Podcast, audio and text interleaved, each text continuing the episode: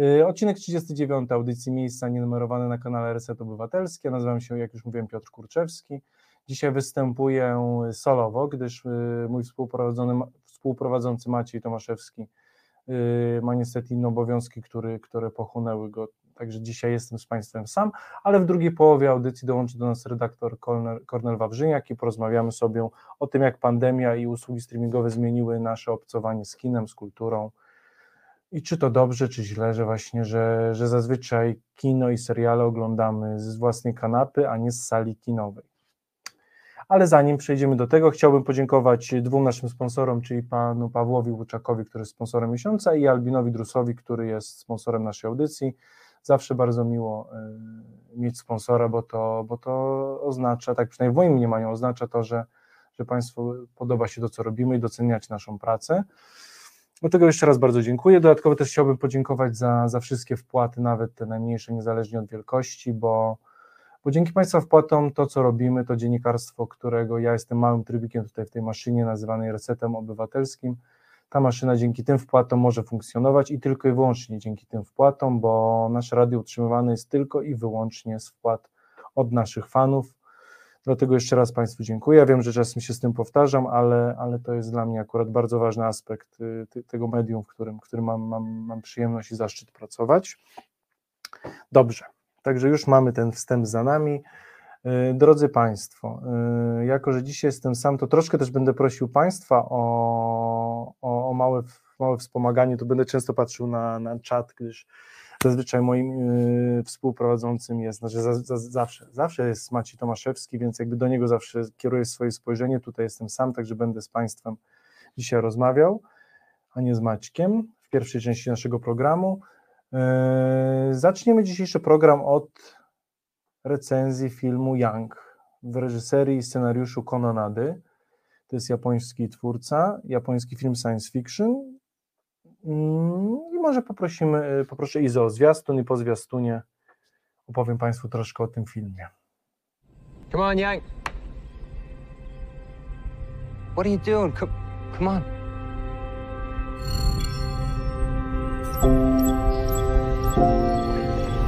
What happened to Yang? I don't know. He shut down last night. He won't restart. Has this happened before? No.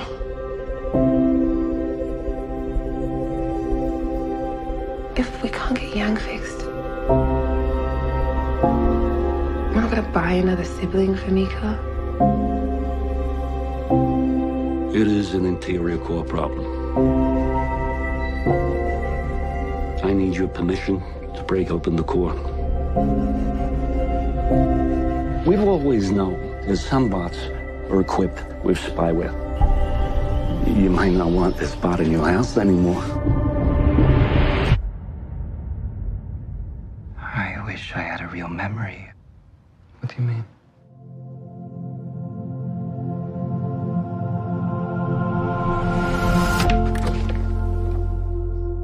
Did Yang want to be human? That's such a human thing to ask, isn't it?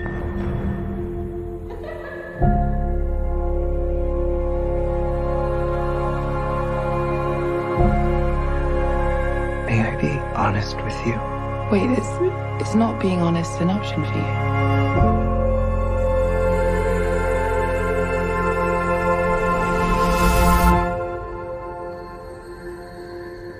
Do you want him back? Of course I do. I want him back too. I just need a little more time.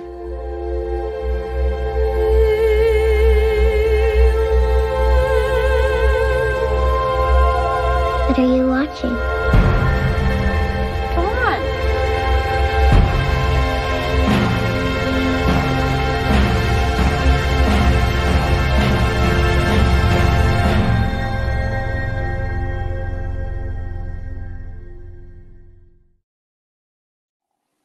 Już jesteśmy z powrotem. Y, Z góry chciałbym przeprosić Państwa, niestety nie, nie ma dostępnego zwiastunu z polskimi napisami, także to jest tylko taki, jaki nam udało się, y, się znaleźć. Y, Pani Maria pisze, że redaktorzy dawno obiecali, że obejrzą film Biały Bóg.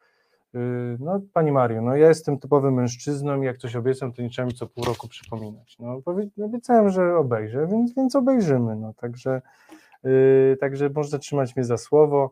A jaki będzie termin tego, no to już niestety, no to tak, to już, to, to już, to już poza, poza nami, ale, ale tak, ten film na pewno jest na, jest na liście do obejrzenia, no niestety teraz, znaczy niestety, w sumie może troszkę stety wychodzi tyle ciekawych produkcji i, i my z Państwem mamy tylko godzinę tygodniowo, więc nie jest czas, żeby obejrzeć wszystko, omówić wszystko, a jak Pani Maria doskonale wie, zajmujemy się nie tylko filmem, ale też zajmujemy się serialami, a tutaj no, mamy jakby wysyp dobrych seriali, więc, y, więc nie do końca y, jest tak, że to wszystko to, co obiecujemy, mamy, mamy czas obejrzeć, chociaż bardzo byśmy chcieli, no niestety tutaj doba nie jest z gumy, więc ta godzinka, którą mamy niestety też nie, nie pozwala nam oglądać wszystkiego tego i omawiać przede wszystkim tego, co, co chcemy. Ale wracając do, do filmu. Więc drodzy Państwo, widzieli Państwo zwiastun filmu Young w scenariuszu i reżyserii Kononady, to jest japoński twórca. Yy, no jak Państwo widzieli, yy, ja bar- mi się ten film bardzo podobał, od razu muszę powiedzieć, yy, bo jak Państwo już pewno, którzy, ci, którzy oglądają którzy oglądają nasz program, wiedzą, że ja lubię poważne kino science fiction i tak jak napisałem w, w zwiastunie naszej Y, naszej audycji. Tutaj nie ma ani kosmitów, ani wybuchów na statkach kosmicznych.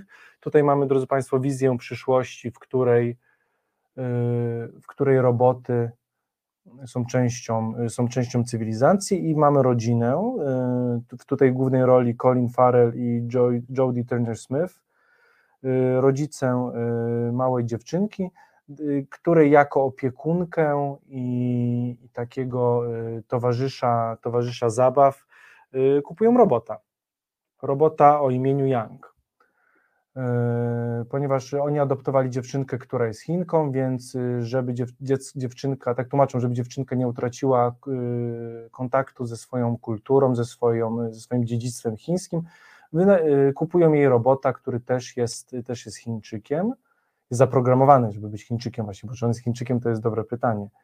I, ich, ich córeczka razem wychowuje się pod opieką właśnie tego robota.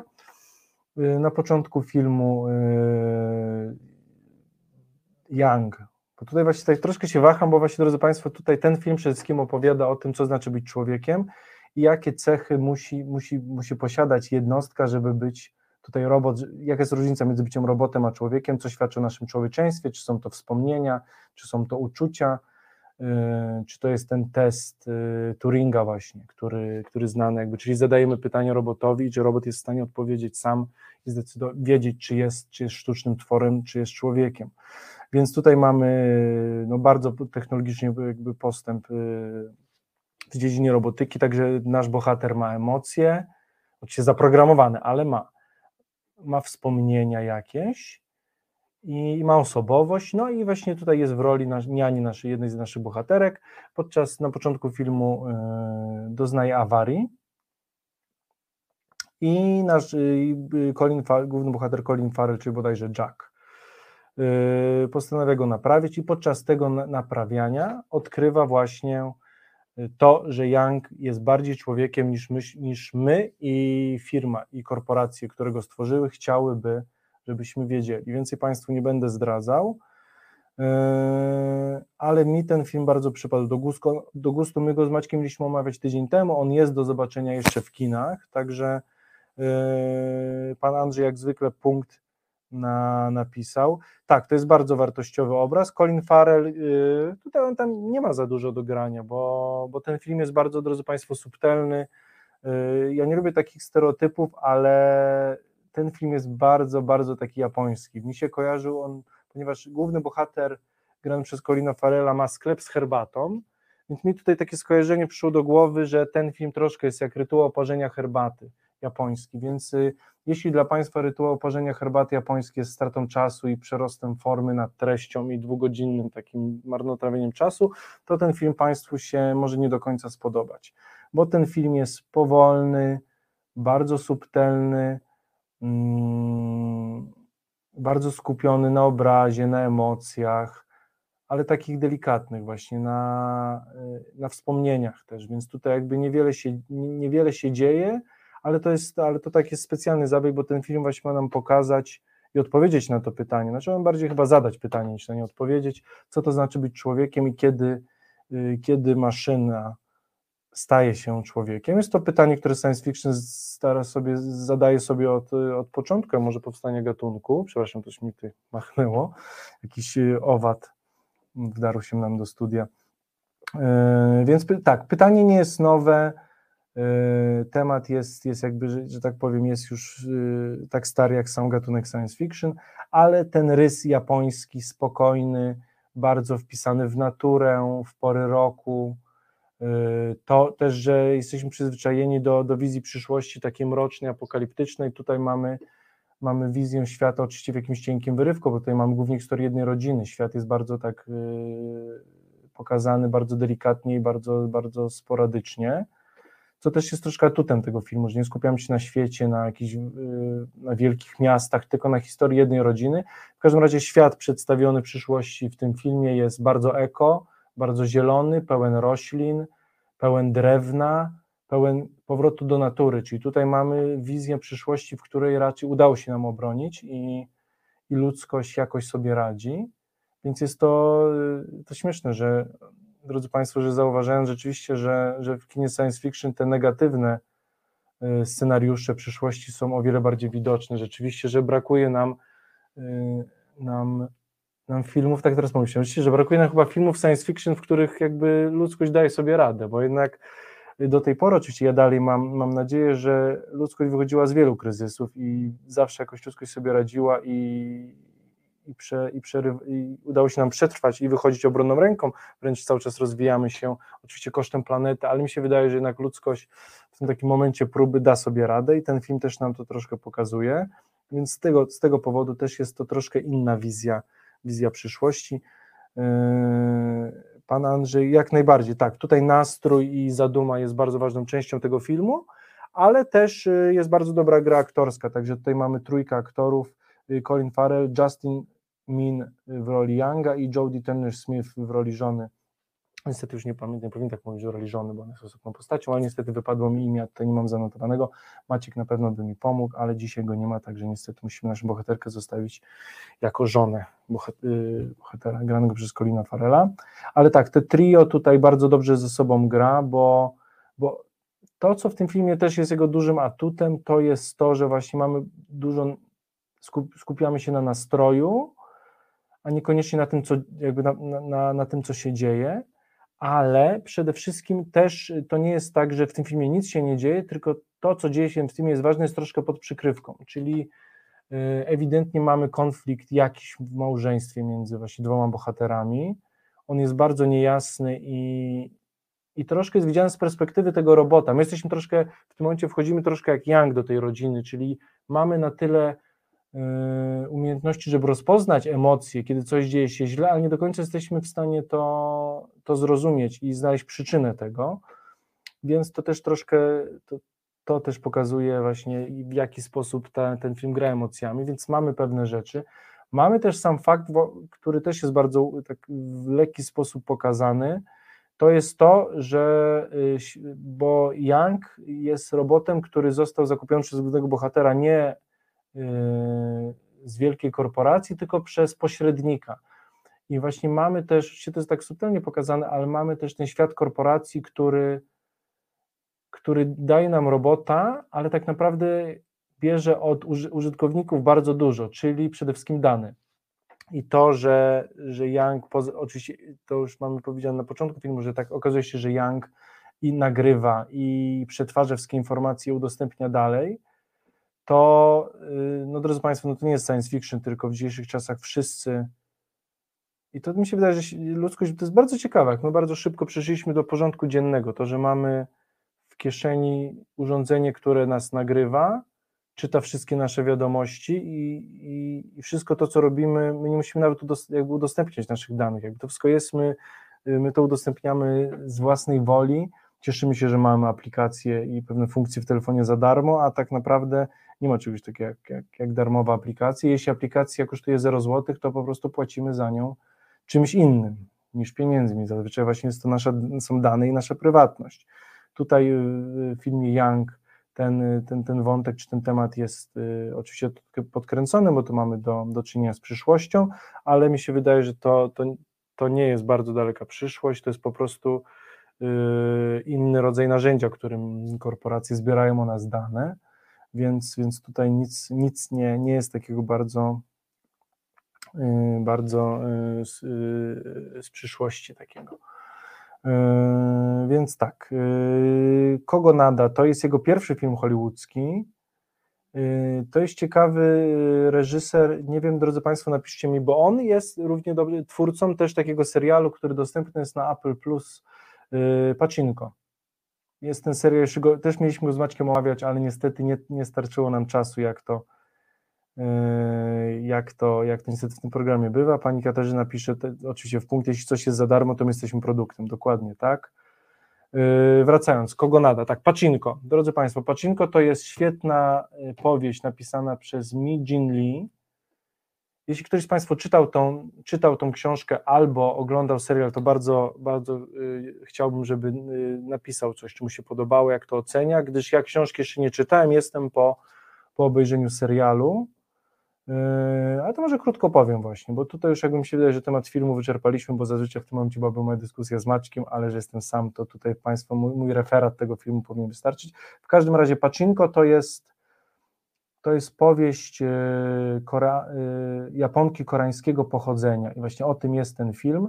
O, to jest saga rodziny koreańskiej, która w latach 30. emigruje do Japonii i tutaj mamy na serial się na, na przestrzeni trzech pokoleń, czyli około, można nawet powiedzieć około, około 100 lat, bo tutaj zaczynamy w latach 30. i kończymy współczesności, czyli to jest 90 kilka lat. Y, wiem, że książka jest wielkim hitem, jest bestsellerem. Serial też jest dobry, ale natomiast no wielkim hitem z tego co wiem na razie nie jest. To, co w nim mnie zafascynowało, bo mi się wydaje, to na pewno y, nasza koleżanka z Azji Kognita powiedziałaby, dla nas troszkę wątek Koreańczyków w Japonii jest troszkę y, takim, bo to jest bardzo duży konflikt między tymi dwoma narodami, ich, ich łączy bardzo, bardzo trudna i burzliwa przeszłość. I ten konflikt między tymi dwoma narodami dla nas jest Polaków troszkę niezrozumiały, my wykazujemy się troszkę ignorancją często, a, a, a a to jest bardzo ciekawa historia, bo, bo, bo Korea była y, okupowana przez Japonię i przez bardzo długi czas Koreańczycy, którzy wyjeżdżali do Japonii za pracą po prostu, bo Korea była bardzo biednym krajem, byli traktowani jako obywatele drugiej kategorii. I, i ten rasizm y, japońsko-koreański jest bardzo, bardzo tematem, którego w kinie czy w serialach jest, jest go bardzo mało i jest bardzo mało pokazany. Także to jest bardzo ciekawy, bardzo ciekawy serial z tego, z tego, z tego powodu, y, z tego tematu, otwierający troszkę nam, polskiemu widzowi, troszkę oczy. To, co y, jedna taka, jedna taka, taki wątek, który przyszedł do głowy, który chciałem też o tym wspomnieć, dlatego zresztą chciałem o tym serialu Paczynko powiedzieć, bo nie będę o nim długo mówił, ale to, co jest ciekawe, jest takim zabiegiem, który mi przypadł do gustu i bardzo pokazuje, jak ten serial mądrze jest, mądrze jest skonstruowany, to jest to, że w momencie, kiedy bo, bo, w serialu jakby bohaterowie mówią w dwóch językach, w swoim e, rodzimym, czyli po koreańsku i w języku społeczeństwa, w którym dorastają, czyli po japońsku, czasem też po angielsku, czyli tak naprawdę mamy trzy języki. I każdy z tych języków, kiedy oglądamy serial w Polsce, ma inny kolor yy, napisów. I to jest ważne właśnie, bo to też pokazuje, kiedy, kiedy bohaterowie wstydzą się mówić w swoim języku, w, jakich, w jakim kontekście mówią po japońsku, w jakim po koreańsku, i bo dla nas oczywiście, dla, dla widza polskiego te języki są dość do siebie podobne i, i to by bardzo umknęło, także tutaj bardzo duży plus. Pierwszy raz z czymś takim się spotkałem i, i, bardzo, i bardzo mi ten zabieg się podobał właśnie z tego tytułu, że pokazuje właśnie, po pierwsze też z szacunkiem, bo, bo mi się wydaje, że żyjemy już w takich czasach, kiedy staramy się y, szanować jakby inne kultury, także czas, kiedy w latach 90. jest napis, że bohaterowie coś mówią po arabsku, albo jakby nie tłumaczymy tego, ponieważ jest to jakiś język dla nas mało ważny, tak, dla, dla, dla postaci czy dla fabuły, to takie czasy już dzięki Bogu są za nami, więc tutaj ten, ten zabieg bardzo mi się podobał. Polecam zresztą Państwu ten serial, on, przede wszystkim książkę, bo wiem, że książka jest naprawdę hitem, także Pacinko, yy, książka Mi Jin Lee. I odpowiednik serialowy. Na razie pierwszy sezon, będzie też drugi sezon. Ja właśnie troszkę chciałem, bo ten serial nie tyle mnie zawiódł, co troszkę on pewne rzeczy zostawił w zawieszeniu, właśnie w reżyserii Kogonady, czyli twórcy filmu Young, ale wiem, że już będzie drugi sezon na pewno, bo już jest, że w roku 2003, 2023, przepraszam, będzie, będzie już drugi sezon, więc y, ja na pewno będę na ten serial wyczekiwał. Y, mamy jeszcze dwie minutki, zanim połączymy się z redaktorem Wawrzyniakiem, on już pewno zaraz, zaraz, y, zaraz będzie. Drodzy Państwo, Harrison Ford, 80. dzisiaj urodziny. To właśnie jest takie coś, co chciałbym Państwu zadać pytanie, bo Państwo zawsze są dobrą krynicą wiedzy po pierwsze, dobry aktor, świetny aktor, czy tylko dobry rzemieślnik? Jakie Państwa są ulubione role? Czekamy tutaj na, na czacie, jeśli Państwo będziecie chcieli napisać, jaką rolę Harrisona Forda uznajecie za, za, za Waszą ulubioną, to chętnie poczytam, szczególnie tutaj tych stałych, stałych naszych, naszych gości, yy, bo Państwo zawsze jakby bardzo często jesteście w punkt i Wasz gust jest podobny z moim gustem, także Jestem ciekawy Waszego zdania. Ja muszę powiedzieć, że dla mnie Harrison Ford y, no nie jest jakimś wybitnym aktorem. Zresztą właśnie to, bo chciałem z Państwem o tym pogadać, bo, bo ktoś, dzisiaj widziałem w telewizji, tak, i ktoś bardzo narzekał, że Harrison Ford nie dostał Oscara, powinien. I tak właśnie zastanawiam się, kurczę, za co on powinien dostać tego Oscara, bo, bo, bo oczywiście grał w dobrych filmach przygodowych, ale jakiejś takiej jednej wielkiej roli y, ja nie przypominam sobie z nim. Yy, moją ulubioną y, rolą Harrisona Forda ewidentnie jest y, Łowca Androidów z 1982 roku, ten oryginalny, yy, w którym Harrison Ford gra główną postać, czyli Dekera. O, jest redaktor Wawrzyniak. A ja tak z zaskoczenia, słuchaj. Widzisz, bo ja mam na swoim, bo patrzę na laptopa, to mam dwie sekundy opóźnienia, więc już byłeś, a ja jeszcze cię nie widziałem. Dobry wieczór Państwu, dobry wieczór Piotrze, e, słuchaj, to ja może zacznę od tego pytania o Harrisona Forda, bo mhm. czuję się niejako wywołany e, do tablicy, bo ja jakoś tak mam, e, odpowiem trochę przewrotnie na to, co mówisz. Świetny rzemieślnik, to na pewno i bardzo dobry aktor, moim zdaniem, ale zgadzam się też z Tobą, że no, nie jest to, jest to aktor, u którego bardzo trudno byłoby jednak wskazać, rolę Oscarową.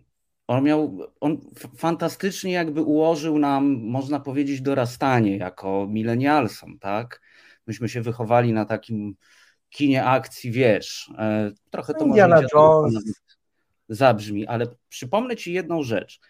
E, Harrison Ford e, w 1993 roku grał w filmie Ścigany, który bardzo nadganiał, bo był na drugim miejscu, wiesz za jakim filmie, filmem, jeśli chodzi o box office? W 93. Nie wiem, to musiałbym, to aż tak, nie jestem dobry w datach, także musisz mi... Park Jurajski. Właśnie chciałem Park powiedzieć, ja myślałem, że wcześniej był, kurczę, to był pierwszy... Nie, no ten... Park Jurajski był w 93 roku i słuchaj, e, bo to jest fantastyczne. Z jednej strony mamy, e, wiecie Państwo, wiesz Piotrze, mamy taki film właśnie e, nowoczesne technologie, te po prostu dinozaury fantastycznie zrobione, szczególnie jak na tamten okres. E, to wszystko robi wrażenie, a na drugim miejscu, jeśli chodzi o blockbustery, jest klasyczne kino akcji. Tommy Lee Jones, właśnie Tommy Lee Jones w ściganym, tak? tak. E, który zresztą dostał nominację albo nawet Oscara za tę drugoplanową rolę. Tak. E, w ściganym. No i mamy Harrisona Forda. I jeśli miałbym Richard wskazać... Kimball, jak się nazywał. Teraz myślałem, myślałem, doktor Richard Kimball, tak jest. Tak, doktor Richard Kimball, dokładnie tak. I on obchodzi dzisiaj 80. urodziny de facto. Um, I słuchaj, jest jedna rzecz. Jeśli miałbym powiedzieć o Fordzie coś um, w kontekście wybitności, to jest to to, jak on wybitnie gra strach. I to jest właśnie postać Richarda Kimbla przede wszystkim w ściganym, a druga rola to jest również doktor. E, nazwiska nie pamiętam, chociaż widziałem ten film.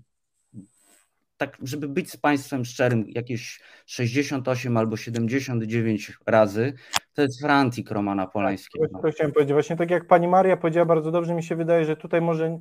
Tak, to jest rzeczywiście mi się wydaje, że to jest ta jedna rola, w której yy, powinien, czy powinien, no, wiadomo, nikt nie powinien, ale jeśli miałby się ubiegać o, o role właśnie oscarowe, nagrodowe, tak, to Frantik ewidentnie Romana Pańskiego, tam to napięcie, ten, ten właśnie pościg, właśnie ten zagubiony mężczyzna w Paryżu, to, to, jest, to jest świetne kino, rzeczywiście. To... Wiesz, to jest, to jest też genialne podejście do kina w ogóle, na nowo, akcji, no bo z jednej strony mamy, wiesz, właśnie blockbustera w stylu ściganego, gdzie wszystko jest takie no grubo ciosane Hollywood, a z drugiej strony mamy właśnie dosyć nowe podejście, jak na kino takie w sumie mainstreamowe, tak? Czyli u Pańskiego pojawia się e, pojawia się e, właśnie zwyczajny facet wrzucony w zupełnie niezwyczajne okoliczności. I to jest absolutnie, absolutnie świetnie zagrana rola Forda. E, I jeszcze będę, się, będę bronił Forda, jeśli chodzi o tą wybitność w graniu strachu. Zobaczcie Państwo, nawet na YouTubie sobie potem przypomnijcie po naszej rozmowie, e, jak e, w klasycznej scenie Ford ucieka i jak się boi w Indianie Jonesie w pierwszej części, w Arce Przymierza i w, poszukiwania, w poszukiwaczach zaginionej arki, jak się boi tej kuli, która się za nim toczy na początku. Okej, okay, to też sprawdzę po naszej rozmowie. To jest aktor, który y- gra świetnie strach. No i oczywiście y, filmy oparte na Tomie Clancy, tak? Tak, on, jego Jack Ryan y, mi się podobał, to muszę przyznać, tak. Oj, znowu coś straciliśmy. Ja wszystko słyszę, wszystko okay, coś znik zniknąłeś troszkę minuta. Także tak, no tak, jego, Jack Ryan mi się jak najbardziej mi się podobał jego, więc ale tak pomyślałem teraz szczerze, bo mieliśmy właśnie gadać szczerze o kinie, tak jak pomyślałem, bo troszkę mi się, nie wiem, czy to jest znak czasu, wiesz, ale mi się wydaje troszkę, y, żyjemy w czasach, kiedy lubimy sobie dawać nagrody, kiedy każdy dostaje medal za uczestnictwo i mi się wydaje, że troszkę staliśmy się tak ofiarą takiego, troszkę takiego przymusu społecznego, kiedy jak już jesteś jak Harrison Ford 60 lat na scenie, to Oscar ci się troszkę należy z automatu. Wiesz o co chodzi. Wiem, no a może mu wiesz, przyznają tak jakieś, śmiertnie, wiesz, wiesz to jako, jako, jako dziader, który mówi, że kiedyś było lepiej, ale kiedyś to jest troszkę jak piłkarska Liga Mistrzów, nie? Kiedyś w mhm. Lidze Mistrzów grali zwycięzcy swoich lig, teraz grają pierwsze 5-6 drużyn, które się, które się kwalifikuje. Nie słyszę, ja nie słyszę Kornela. Nie, już zmieniłaś tą. Coś widzisz, czy jak. Okej, okay, już jesteśmy z powrotem. Na chwilkę mi zniknąłeś, bo tutaj Yy, tak, już jesteśmy. W każdym razie tak, no widzisz, no ta Liga Mistrzów, w której grali tylko zwycięzcy lig, teraz gra pierwsze pięć drużyn, więc jednak tutaj mi się wydaje, że jesteśmy troszkę właśnie takim yy, troszkę ofiarami tego, że, że jeśli kogoś bardzo lubimy, ktoś jest bardzo dobry, to ten Oscar mu się troszkę należy, więc, yy, więc tak, troszkę mi, troszkę, no tak, więc jakby tutaj mnie to, nie to troszkę, jesteśmy mi się wydaje tego ofiarą, ale ale mi się wydaje, że no to y, na pewno Harrisonowi Fordowi nie można odmówić. Jakby. Mi się wydaje, że na przykład, krótko mówiąc, zamykając temat, mi się wydaje Oscar za, za jeszcze za, no za 5-7 lat, mi się wydaje Oscar za całokształt, mi się wydaje, że może tak, to będzie ten dobry. Myślę, że tak będzie, bo tak jak mówisz, żyjemy w nagrodozie tak zwanej po tak. prostu. Tak, ewidentnie tak. No dobrze, Cornelu, także już mam 80, 80 y, urodziny Harrisona Forda, już mamy, Czek. mamy za sobą. Mm, przejdźmy do naszego tematu, o którym chcieliśmy, chcieli, chcieliśmy rozmawiać, czyli o tym, powiedz, o właśnie, może zaczniemy od takiego przewrotnego. Jak ty się odnajdujesz w kinie, na sali kinowej po pandemii? Słuchaj, był kiedyś taki żart, ja go nie znosiłem, bo to zawsze, jak tak wiesz, wuja z wąsem ci taki żart mówił. O, idziesz do kina z dziewczyną, ale do kina czy na film? Tak. Wiesz co, y, to jest jakaś taka sytuacja popandemiczna, bardzo mocno tak wygląda, mam wrażenie, w kinie, w sensie, że wyjście ogólnie z domu, również do kina, jest trochę też jak wyjście do restauracji, czyli jest taką okazją towarzyską. Tak jak kiedyś jeszcze szliśmy do kina, no bo jednak ta sala, te fotele, to skupienie. Szliśmy troszkę, bo nie mieliśmy wyboru, bo tylko to było jedyne miejsce, gdzie tak. można było y, obejrzeć film. Tak. E, I jakby szliśmy dla pewnej atmosfery, ale też takiego e, no, złapania tego kina, tak? Złapania tego kina. E, tak teraz mam wrażenie, że jednak zaczyna być taka dyspro, dy, dysproporcja. Może nie tyle dysproporcja, tylko gdzieś te siły się ważą w ten sposób, że to oglądanie w domu na streamingu, no bo wiesz, w cenie telewizora można kupić projektor do domu. To nie jest trudne w instalacji. E, wiesz, coraz bardziej mamy właśnie tak. Kino, kino się zrobiło takie, że ludzie gadają w kinie, chrupią. Myśmy przez pandemię też się przyzwyczaili e, do takiego skupiania się, e, szczególnie kinomaniacy, kinomaniaczki, do takiego właśnie skupiania się nad tym, co się na tym ekranie dzieje, do wsłuchiwania się w dźwięki i tak dalej. Szczególnie ja tak mam, proszę Państwa, zawsze mnie znajdziecie w kinie, możecie mnie wypatrywać w kinie szósty, ósmy rząd, bo to jest centrum tonalne systemu e, nagłośnieniowego w kinie, więc ja zawsze gdzieś tam jestem. Zależnie od tego, ile jest rzędów, to ja między szóstym a ósmym gdzieś jestem.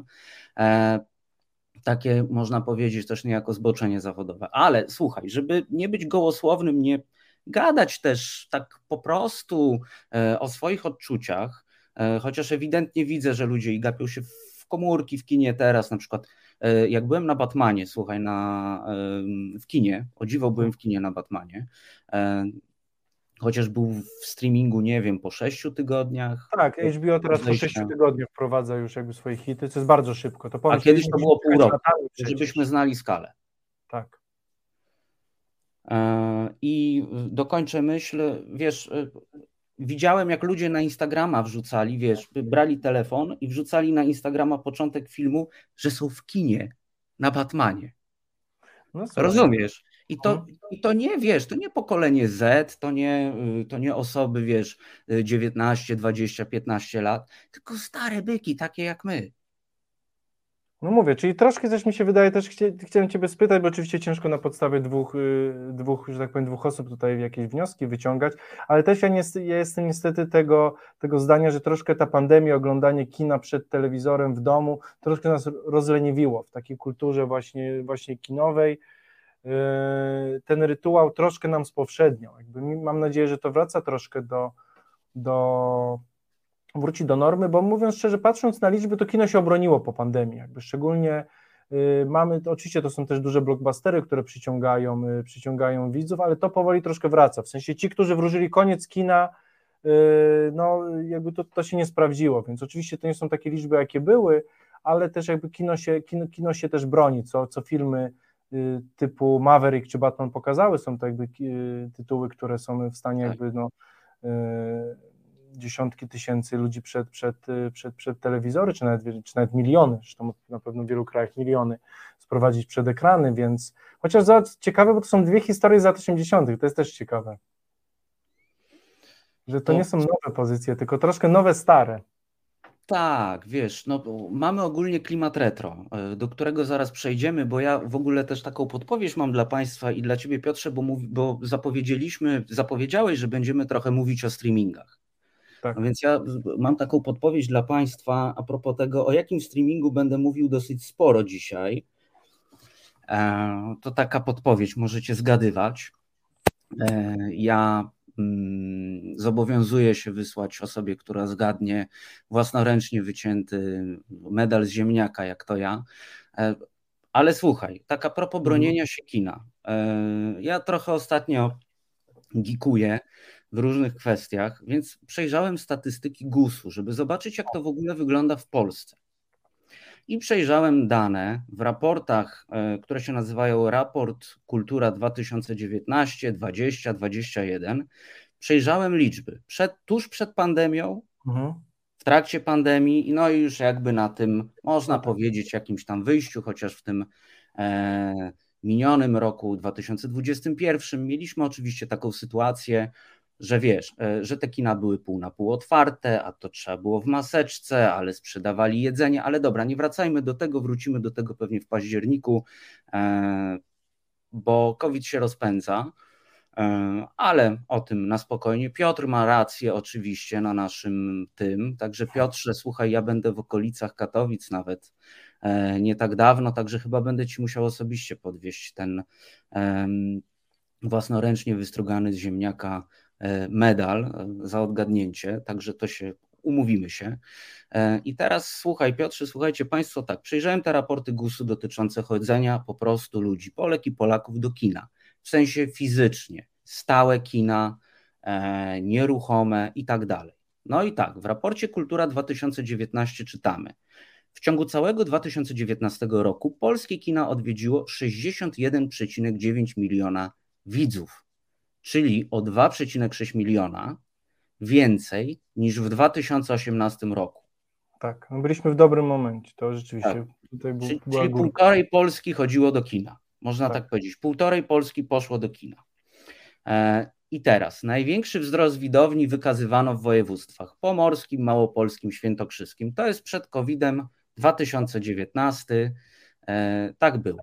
Potem wchodzi COVID i tutaj sytuacja zmienia się. Raport Kultura 2020 też przygotowywany przez GUS mówi tak. W ciągu całego 2020 roku, oni, mam wrażenie, ten raport brzmi właściwie tak samo, jak sobie je Państwo otworzycie, em, i oni tylko dane zamieniają. No, sprytne jest. Więc w ciągu 2020 całego polskie kino odwiedziło 19,5 miliona widzów. Jedna trzecia. Mhm. No bo wiadomo, pandemia, w lato się trochę tam otworzyliśmy e, wtedy i tak dalej, czyli o 42,4 miliona mniej niż rok wcześniej, w 2019.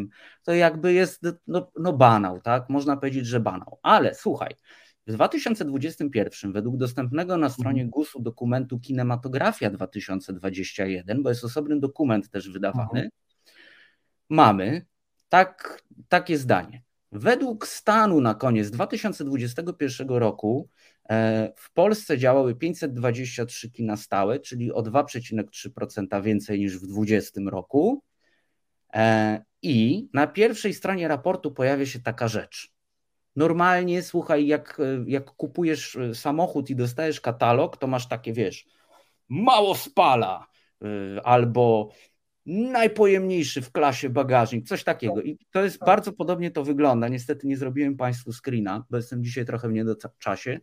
I, I słuchajcie, na pierwszej stronie tego raportu odnotowany jest wzrost liczby widzów opatrzony właśnie tą grafiką, e, wielka niebieska plama e, i napis. Wzrost liczby widzów w kinach stałych o 40,9%. Myślisz sobie, wow, podnieśliśmy się tak. po covid w kinematografii. Ale jak sobie pomyślisz, że to dotyczy tego roku Najgorszego roku. 2020, no to mamy tak, spadliśmy z prawie 62 milionów widzów i widzek Mhm. do 27,5 miliona, tak? Mhm. Czyli de facto nie mamy nawet połowy z tego 2019. Ale raport się otwiera tym, wiesz, muszę to, muszę to Państwu odnotować jako filozof, tak? Jaką, jaką głupotą jest y, po prostu takie em, rozemocjonowanie się, y, jak się nie rozumie statystyki. Tak, odwołanie do tego roku, 30 który ewidentnie był no, 20 milionów, takim, który mamy- nie można używać w statystyce. No tak, no jakby to... 30 milionów, tak? Ale to tyle ze statystyk, tak? Już jakby kończę gikowanie. E, Uznałem, że warto to przytoczyć jako taką śmiesznostkę, ciekawostkę, e, ale kino idzie oczywiście do góry. E, Tylko właśnie, no nie, nie mieliśmy takiego wzrostu, wiesz, że otworzyły się kina i ludzie mówią, o kurde, nie byłem w kinie tyle czasu i wszyscy poszli do kina. Ale z drugiej strony zobacz, żadne kino nie padły. Nawet wzrost. Nie, i nawet otwierają się nowe. Bo wszyscy myśleli, że wiesz, koniec kina padną. Sieci nie padły, utrzymały się, jest powolny wzrost. Także ja nie mówię, że to jest sukces, bo oczywiście dalej nam brakuje, ale też nie było katastrofy, którą wielu, wielu wróżyło kinematografii. Po prostu ten rynek się bardzo dynamicznie zmienia, yy, wręcz z roku na rok. Także jesteśmy naprawdę świadkami takiej naprawdę rewolucji, dlatego też dzisiaj chciałem z o tym też pogadać, no bo to tak jak, tak jak no zresztą w wielu dziedzinach życia, jakby, no ta, ta zmiana pokoleniowa już nie jest dekada do dekady, tylko czasem nawet rok do roku po prostu. To nie jest Mhm. 10, 15, 20 lat, w których okresy się, można powiedzieć, że się zmieniają technologiczne, tylko tutaj ten okres technologiczny, czyli zmiana jakby nawyków całościowych konsumenta jest kilkuletni, więc jakby tutaj jesteśmy świadkami naprawdę bardzo szybkiego, yy, bardzo szybkiej zmiany i ewidentnie rynek branża filmowa jakby za tym nie nadąża troszkę, ta kinowa, bo, bo, przez, bo przez ponad 100 lat mieliśmy bardzo ciekawy, zresztą bardzo wygodny dla Hollywoodu system, w który, który też jak się zastanowić nad tym, zobacz, on wcale nie jest taki oczywisty, czyli to, że jeden organizm produkuje wymyśla, produkuje, realizuje i dystrybuuje ten sam film. To jest bardzo słuszna uwaga. I to jest, e, u, oczywiście moglibyśmy tutaj mówić o Netflixie, czyli tak zwanym McDonaldzie, jeśli chodzi o treści. E, wiem też, że masz podobną ocenę, jakby HBO jest od tego trochę bardziej takiego kontentu, powiedzmy, nie tyle premium, co takiego no, y, trochę lepszej jakości. W Netflixie się zdarza, ale tam tego jest po prostu na potęgę. E, ale e, weszło Disney Plus nie tak dawno temu do Polski. E, I właśnie nie o Netflixie, jako o tym producencie można mówić, który wszystko robi sam i wypuszcza i dystrybuuje bo mieliśmy też ten film trzygodzinny Irlandczyka, tak, który wszedł do kina tak. i tak dalej, ale mamy całe MCU Disneya, tak, mamy to Marvel, Comic Universe i proszę Państwa, doszło do tego, powiem to od razu, e, bo potem mi ucieknie, powiem to od razu, e, nie będzie to złota myśl na koniec, tylko tak po prostu.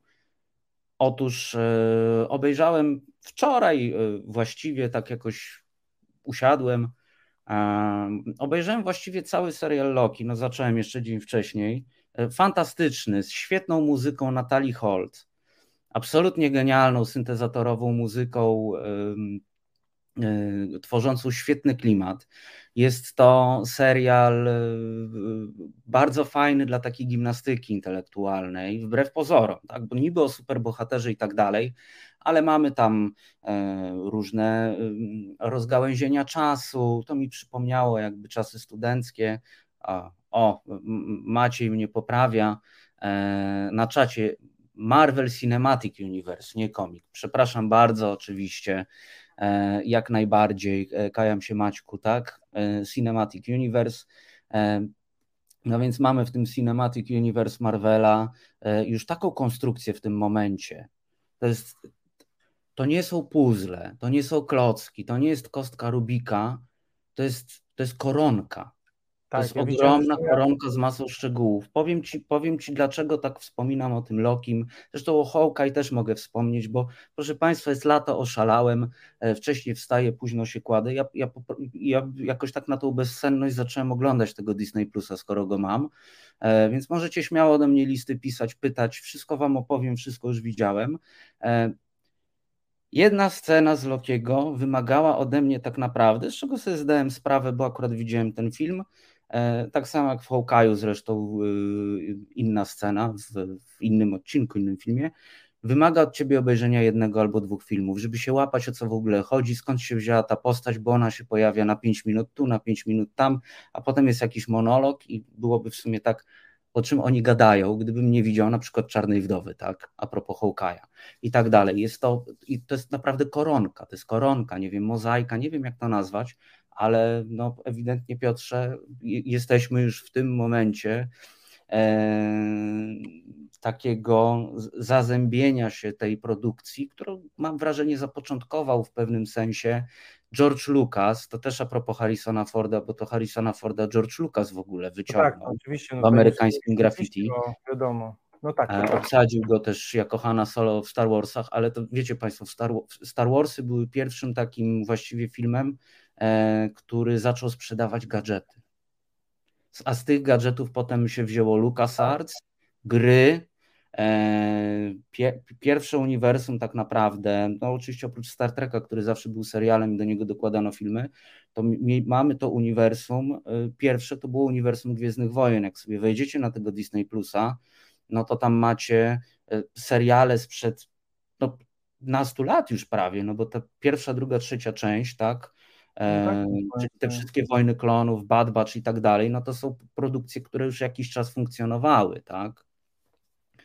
No, także yy, ja ogólnie... Tak, o czym gadam rzeczywiście to jest, bo za twoim namową jak wczoraj rozmawialiśmy, a wczoraj sobie w końcu wykupiłem Disney Plusa, na razie testowo i muszę ci powiedzieć, tak jak pierwsze skojarzenie właśnie jakie mam, to na Netflixie jest ten chaos, jakby tego dużo, po prostu to jest ten McDonald's, tak? Czyli mamy dużo, mamy tanio, mamy szybko i trzeba sporo się nababrać, żeby znaleźć coś dobrego, to moje wrażenia z Disney Plusa są bardzo takie, to jest bardzo duża korporacja, tam wszystko jest przede wszystkim, tu chodzi o kasę po prostu. To wszystko to Ale jest bardzo pięknie zapakowany produkt. Te, uni, te filmy rzeczywiście są powiązane, te uniwersum właśnie, to wszystko dba na to, żebyś oglądał, oglądał i jak najwięcej, jak najwięcej siedział w tym i w tym korzystał, tylko to jest ciekawe, bo to jest w obrębie jednego takiego właśnie jednego jakby gatunku, tak, czyli tutaj jakby Netflix produkuje dużo, ale są bardzo różne produkcje, tutaj mamy ten jeden uniwersum i on jest przeogromny, ja sobie nie zdawałem sprawy, tam jakby, zresztą bardzo dużo, zastanawiało mnie właśnie, bo nie widziałem bardzo dużo pozycji y, o superbohaterach, czy wokół superbohaterów z HBO, z Netflixa, właśnie one w Polsce poznikały i one właśnie są na Disney Plusie. I taki dziwny serial jak y, Luke Cage właśnie, który opowiada o superbohaterze z Harlemu z lat 90., czarny afroamerykaninie właśnie, który jest taki dumny.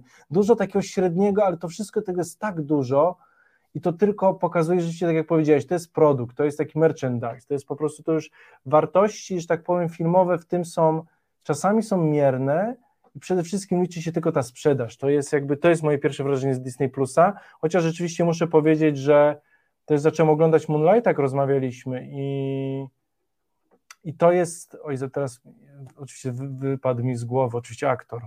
Który, Oscar Isaac. Oscar Isaac, który jest świetny po prostu i, i rzeczywiście dawanie tych dobrych aktorów do, do seriali i ten Moonlight, ten Moonlight naprawdę się broni, także z tych superbohaterów rzeczywiście przyznajcie rację, bo wcześniej gadaliśmy o tym, to jest bardzo fajna pozycja, więc... Yy, Wiesz, powiem jak taki typowy koleś od seriali, yy, który się, który, się, który się wypowiada publicznie, trzy odcinki trzeba jakoś przetrwać, przy tym trzecim się rozkręca.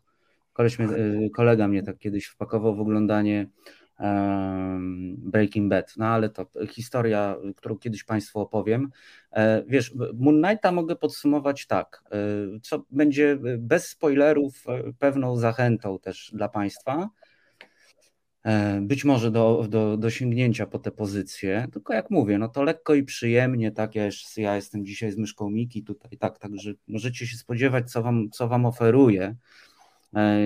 Jest to dobrze zrobione, ale nie takie ambitne nie. dzisiaj do oglądania, ale podsumuję, Moon, Knighta podsumuję tak. Egipscy bogowie wykorzystują chorobę psychiczną głównego bohatera. O, tak to, no mogę, tak, tak, to mogę podsumować. I, Słuchaj, ale ten serial, tak, ale ten serial mi się też, też z widzem twórcy, bo nie do, my, my, i, I, uwielbiam taki klimat, wiesz. Strasznie mi się podobało, to już do, do Ramota strasznego teraz wrócę, bo to już naście lat temu było. E, Doktor House od końcówki czwartego sezonu, tak? Który zaczynał mieć zwidy, e, widział tak. ludzi, którzy nie żyją i tak dalej. Te sztuczki ala lot nad kukułczym gniazdem, że tak, że tak powiem, e, wyspa tajemnic z DiCapriem i tak dalej to jest świetna filmowa zabawa. To jest naprawdę zawsze świetna filmowa zabawa i to ten Moon Knight daje. Bo mordobicie, y, w ogóle jeśli nie szukacie mordobicia w filmie o superbohaterach, to tym bardziej Loki. To jest świetna zabawa głową. Rozdałęzienie czasu, zagadki, to jest pewna zagadka. Widzisz, ja ci przerwę tutaj troszkę, bo już mam mało czasu, ale widzisz, bo mi się wydaje, że to jest może ten ciekawy moment, szkoda, że dzisiaj nie możemy dłużej porozmawiać, ale teraz wszedł y, Thor, y, Love and Thunder, po angielsku bodajże się nazywa. Jest to, jest to komedia, jest to też film oczywiście o superbohaterach, ale głównie jest to komedia. I zobacz, i mamy troszkę tak, yy, że ponieważ tych seriali o superbohaterach mamy tak dużo, że nie da się, ciężko już zrobić fajny yy, film o superbohaterach tylko jako film akcji, czy serial film akcji. Więc albo mamy troszkę społeczny. To był taki fantastyczny. I tu, dokładnie który totalnie zerwał z tą sztampą taką. A tutaj, i to właśnie tutaj mamy komedię, mamy pierwszą komedię o superbohaterach, czyli właśnie jest to właśnie komedia akcji, ale już komedia, więc jakby tutaj mamy też, mi się wydaje, że będą takie seriale się może częściej bardziej pojawiać. Mi się mówiąc szczerze, powiem na koniec, marzy taki serial, tak jak ja zawsze mówię, dla mnie science fiction to nie jest gatunek, tylko to jest tło. Później film może być dramat, obyczajowy, y, przygodowy, jakby to nie określa y, tak samo fantazy czy superbohaterowie. Więc mi się marzy dramat obyczajowy w świecie superbohaterów, kiedy na przykład wyobrażam sobie 78-letni Bruce Wayne musi się zderzyć ze swoją, nie z Jokerem, tylko ze swoją starością, z ofiarami, z dziećmi na przykład ofiar, które po prostu no, którzy ludzie zginęli na jego, że tak na jego warcie, musi podsumować swoje życie yy, z jakimś swoim, na przykład, wiesz, odnaleźć swoje nieślubne dziecko, starą miłość i podsumować swoje życie jako facet, któremu życie jakby superbohatera złamało jakby jego życie. I nie ma superbohaterów, nie ma bicia się po mordach, nie ma Jokera, tylko jeden gość, który po prostu musi podsumować swoje życie, które nie do końca mu wyszło. Mi się marzy taki serial o superbohaterach. Zaproponowałeś w tym momencie mashup y, Bruce'a Wayne'a i to Bartonowskiego z filmem Schmidt z Jackiem Nicholsonem. I chyba z tym akcentem musimy Państwa zostawić, bo, bo Tak. widzę, że przegadałem Ci strasznie dużo Troszkę programu. tak, Bardzo niestety dziękuję mieliśmy problemy techniczne, nie zdążyliśmy wszystkiego powiedzieć. Bardzo było miło Cię gościć. A mnie gościć u Ciebie, Piotrze. Bardzo miło Cię. No tak, to jest rzeczywiście, bo zawsze byłem u Ciebie. To jest pierwszy raz, kiedy Ty gościsz u mnie. To też jest bardzo znamienne. Ja powiem tyle, mi się też przypomniały nasze rozmowy, że tak jak to ładnie Radek mówi, Gruca z naszej wcześniejszej pomarańczowego wcielenia. I bardzo miło się dzisiaj z Tobą, Kornelu, gadało. I zobacz, jak to wyewoluowało, z czego jestem bardzo dumny. Tak, tak, cudowne jest to. Bardzo, bardzo cieszę się, dzisiaj było nam miło porozmawiać. Na pewno nie jest to ostatni raz. Jeszcze szerzej jakoś porozmawiamy troszkę właśnie o tym, jak o kulturowym aspekcie właśnie kina i o tym, jak, jak, jak, y, jak konsumujemy kulturę, bo życie to się bardzo szybko zmienia i, i troszkę jest to ważne, żebyśmy też byli tego świadomi jako konsumenci, żebyśmy nie dali się troszkę wpędzić w butelkę, bo, bo te wielkie korporacje będą się nas coraz bardziej biły, gdyż wiadomo, Netflix nie jest już monopolistą, musi bić się o rynek i będzie robił różne zagrywki, także też musimy troszkę być tego świadomi, więc drodzy Państwo, troszkę dystansu, bądźmy świadomym konsumentem, bo, bo z perspektywy tej kanapy troszkę łatwo nas oszukać, więc y, też nie dawajmy się ty, tym wielkim. Tak to zostawimy na koniec. Dziękuję Ci Kornelu, bo już musimy kończyć, gdyż y, tłusty druk przed nami, książki. Zapraszamy na tłusty druk. Tak jest. Ja nazywam się. Piotr Kurczewski. Tak, o, dobrze, z tej strony udało mi się. A, a ja ze złej. Piotr- Piotr Kurczewski, Kornel Wawrzyniak. Dziękujemy Państwu. To były 39 miejsca nienumerowane, a my widzimy się już za Państwem już za tydzień w pełnym naszym składzie. Dziękuję bardzo i do widzenia. Dobranoc. Reset Obywatelski.